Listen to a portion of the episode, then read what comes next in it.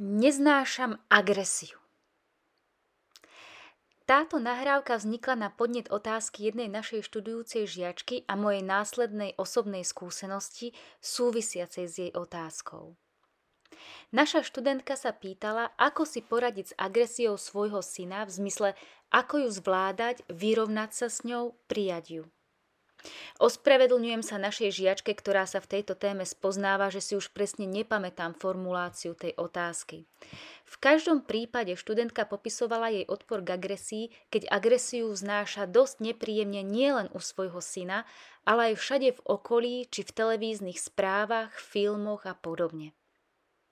Chápala som ju. Ja sama nemám všetku agresiu sveta v sebe úplne vysporiadanú a tiež, keď sa mi v úvodzovkách náhodou dostane do pozornosti, reagujem emočne. Minimálne vnútorne. Som si však vedomá toho, že keď je vôkol mňa niečo, čo ma rozrušuje, je to tu pre mňa. Aby som v to v sebe zmierila a tiež viem, že keď neznášam agresiu, sama som agresor. Veľmi často padáme do posudkov, v ktorých sme okamžite pripravení rozhodovať, posudzovať a vyhodnocovať, čo je dobré a čo je zlé, na základe toho, či sa nám to páči alebo nepáči, alebo podľa toho, ako sa k tomu obecne stavia spoločnosť. Ale prečo si myslíme, že máme právo posudzovať? Skade si myslíme, že vieme, čo je dobré a čo je zlé? Viď aj náuku o konštruktívnych a deštruktívnych vzťahoch, s ktorou sa stretávame v druhom vyučovacom dni rozpoznania skutočnosti. A tak, keď žiačka položila svoju otázku, prišiel mi v nem, ktorý som v zápäti aj nahlas vyslovila. Tvoj syn je agresívny pre teba, aby si ty mohla s agresiou sa vnútorne zmieriť. Jeho agresia je tvoja príležitosť prijať ju a vyrovnať sa s ňou. Viem, nie je to príjemné poznanie, ale nič sa nám nedieje náhodou a všetko nám prichádza do života ako príležitosť zmeniť svoj postoj, ale to len preto, lebo zmena postoja nám prináša uvoľnenie a pocit väčšej slobody. Niekedy tá príležitosť na zmenu prichádza v podobe sympatie, pochvaly, čiže ťahu, Inokedy za formou tlaku a to môže zrkadliť aj agresia našich detí či okolia, keď tlak cítime. Tlačia na niečo na našom pocitovom tele a keď zmeníme svoj postoj a pochopíme, tlak automaticky prestane. Môžeme si to prirovnať k situácii, keď stojíme v preplnenom autobuse MHD a z jednej alebo z viacerých strán na nás niekto tlačí. Zmeníme postoj voči stojacemu susedovi a tlak prestane. Samozrejme, predchádzajú tomu aj rôzne komunikačné techniky, ale o tých pohovorím neskôr. Najprv chcem zmieniť moju vlastnú skúsenosť s niečím, čo som na začiatku tiež nazvala agresiou. Ako to už učitelia rozpoznania skutočnosti majú, náuka ich vždy preskúša. Nielen žiakom sa zjavuje v nasledujúcich dňoch to, o čom sa práve učíme, ale samozrejme aj učiteľom samotným. Náuka je pre nás stále prítomná a príležitosti na jej uplatnenie sú k dispozícii na každom rohu. A tak sa aj mne prejavil môj postoj k agresii. Máme 6-mesačné mačiatko, ktoré začalo už chytať myši. Vždy, keď nejakú myš chytilo, prinieslo ju pred naše dvere a tam ju zožralo. V to ráno opäť prinieslo svoj úlovok. Tentokrát to bol hraboš. Pohadzovala si ho pred našimi presklenými dverami ako každú mŕtvu myš, než ju zožrala, ale tentokrát som si všimla, že hraboš ešte žil. Zostala som úplne zaskočená. Moje malé, prítulné, milé mačiatko zaživa týralo tohto bezmocného hlodavca. Nechcela som veriť vlastným očiam a radšej som odvrátila zrak. Bojovala som s myšlienkou ísť vonku a odohnať ju preč od hraboša, ale vedela som, že to nemôžem spraviť. Bolo by to proti pravidlám prírody, odháňať mačku od myši a vysvetľovať jej, že je to zlé, že sa to nerobí a nepatrí. Predstavovala som si, že by to bolo rovnaké, ako keby ma ona sama poučala a posudzovala pri šúpaní mrkvy, aby som tú mrkvu netrápila a nesťahovala z nej kožu, než si ju uvarím a zjem. Napriek tomu, neskôr v ten deň, keď sa prišla Momo domov nažrať, uvedomila som si v mojej zdráhanlivosti ju pohľadiť, že mám na ňu posudok, že som ju v sebe odsúdila. Na druhý deň sa odohral rovnaký scenár. Momo doniesla ďalšieho hlodavca, tentokrát to bola myš a opäť živá. Momo si ju vyhadzovala do vzduchu a buď ešte v tom vzduchu ju uchopila do zubov či svojich drápov, alebo nechala voľne padať na zem. To som už tušila, že toto divadielko je tu pre mňa, lebo cítim rozrušenie. Rozhodla som sa teda vstúpiť do role pozorovateľa a za chvíľu som si všimla, že myš sa od Momo vôbec nesnaží utiec, aj keď šancí mala plno. Vždy, keď dopadla na zem, Posadila sa alebo postavila na štyri, ale motala sa okolo Momo, ktorá si zatiaľ lízala labku. Začala som s väčším záujmom pozorovať, čo sa to pred tými našimi dverami vlastne deje.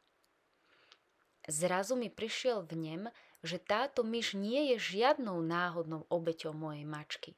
Naopak, táto myš veľmi dobre vedela, že je súčasťou prírodného diania, cyklu a pravidiel a možno už v to ráno sa budila do dňa s vedomím, že dnes naplní svoj osud a stane sa súčasťou mačky.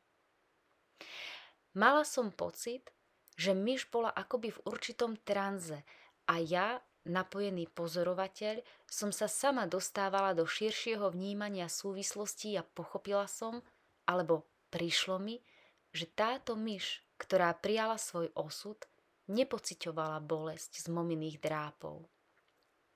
Že oddane tancovala svoj tanec smrti a odozdania sa niečomu vyššiemu, čo každého z nás presahuje, čo spolupracuje a súladí so zákonmi prírody a celého vesmíru.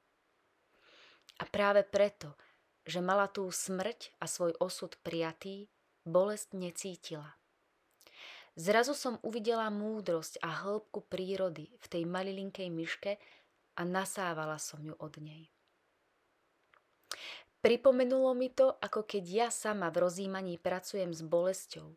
Sadnem si napríklad s bolesťou hlavy na meditačný vankúš a pomocou techniky, ktorú učím aj vo vyšších ročníkoch Univerzity vedomého života, sa dostávam do rozšíreného stavu vnímania, príjmam bolesť a stávam sa ňou a ona sa vytráca.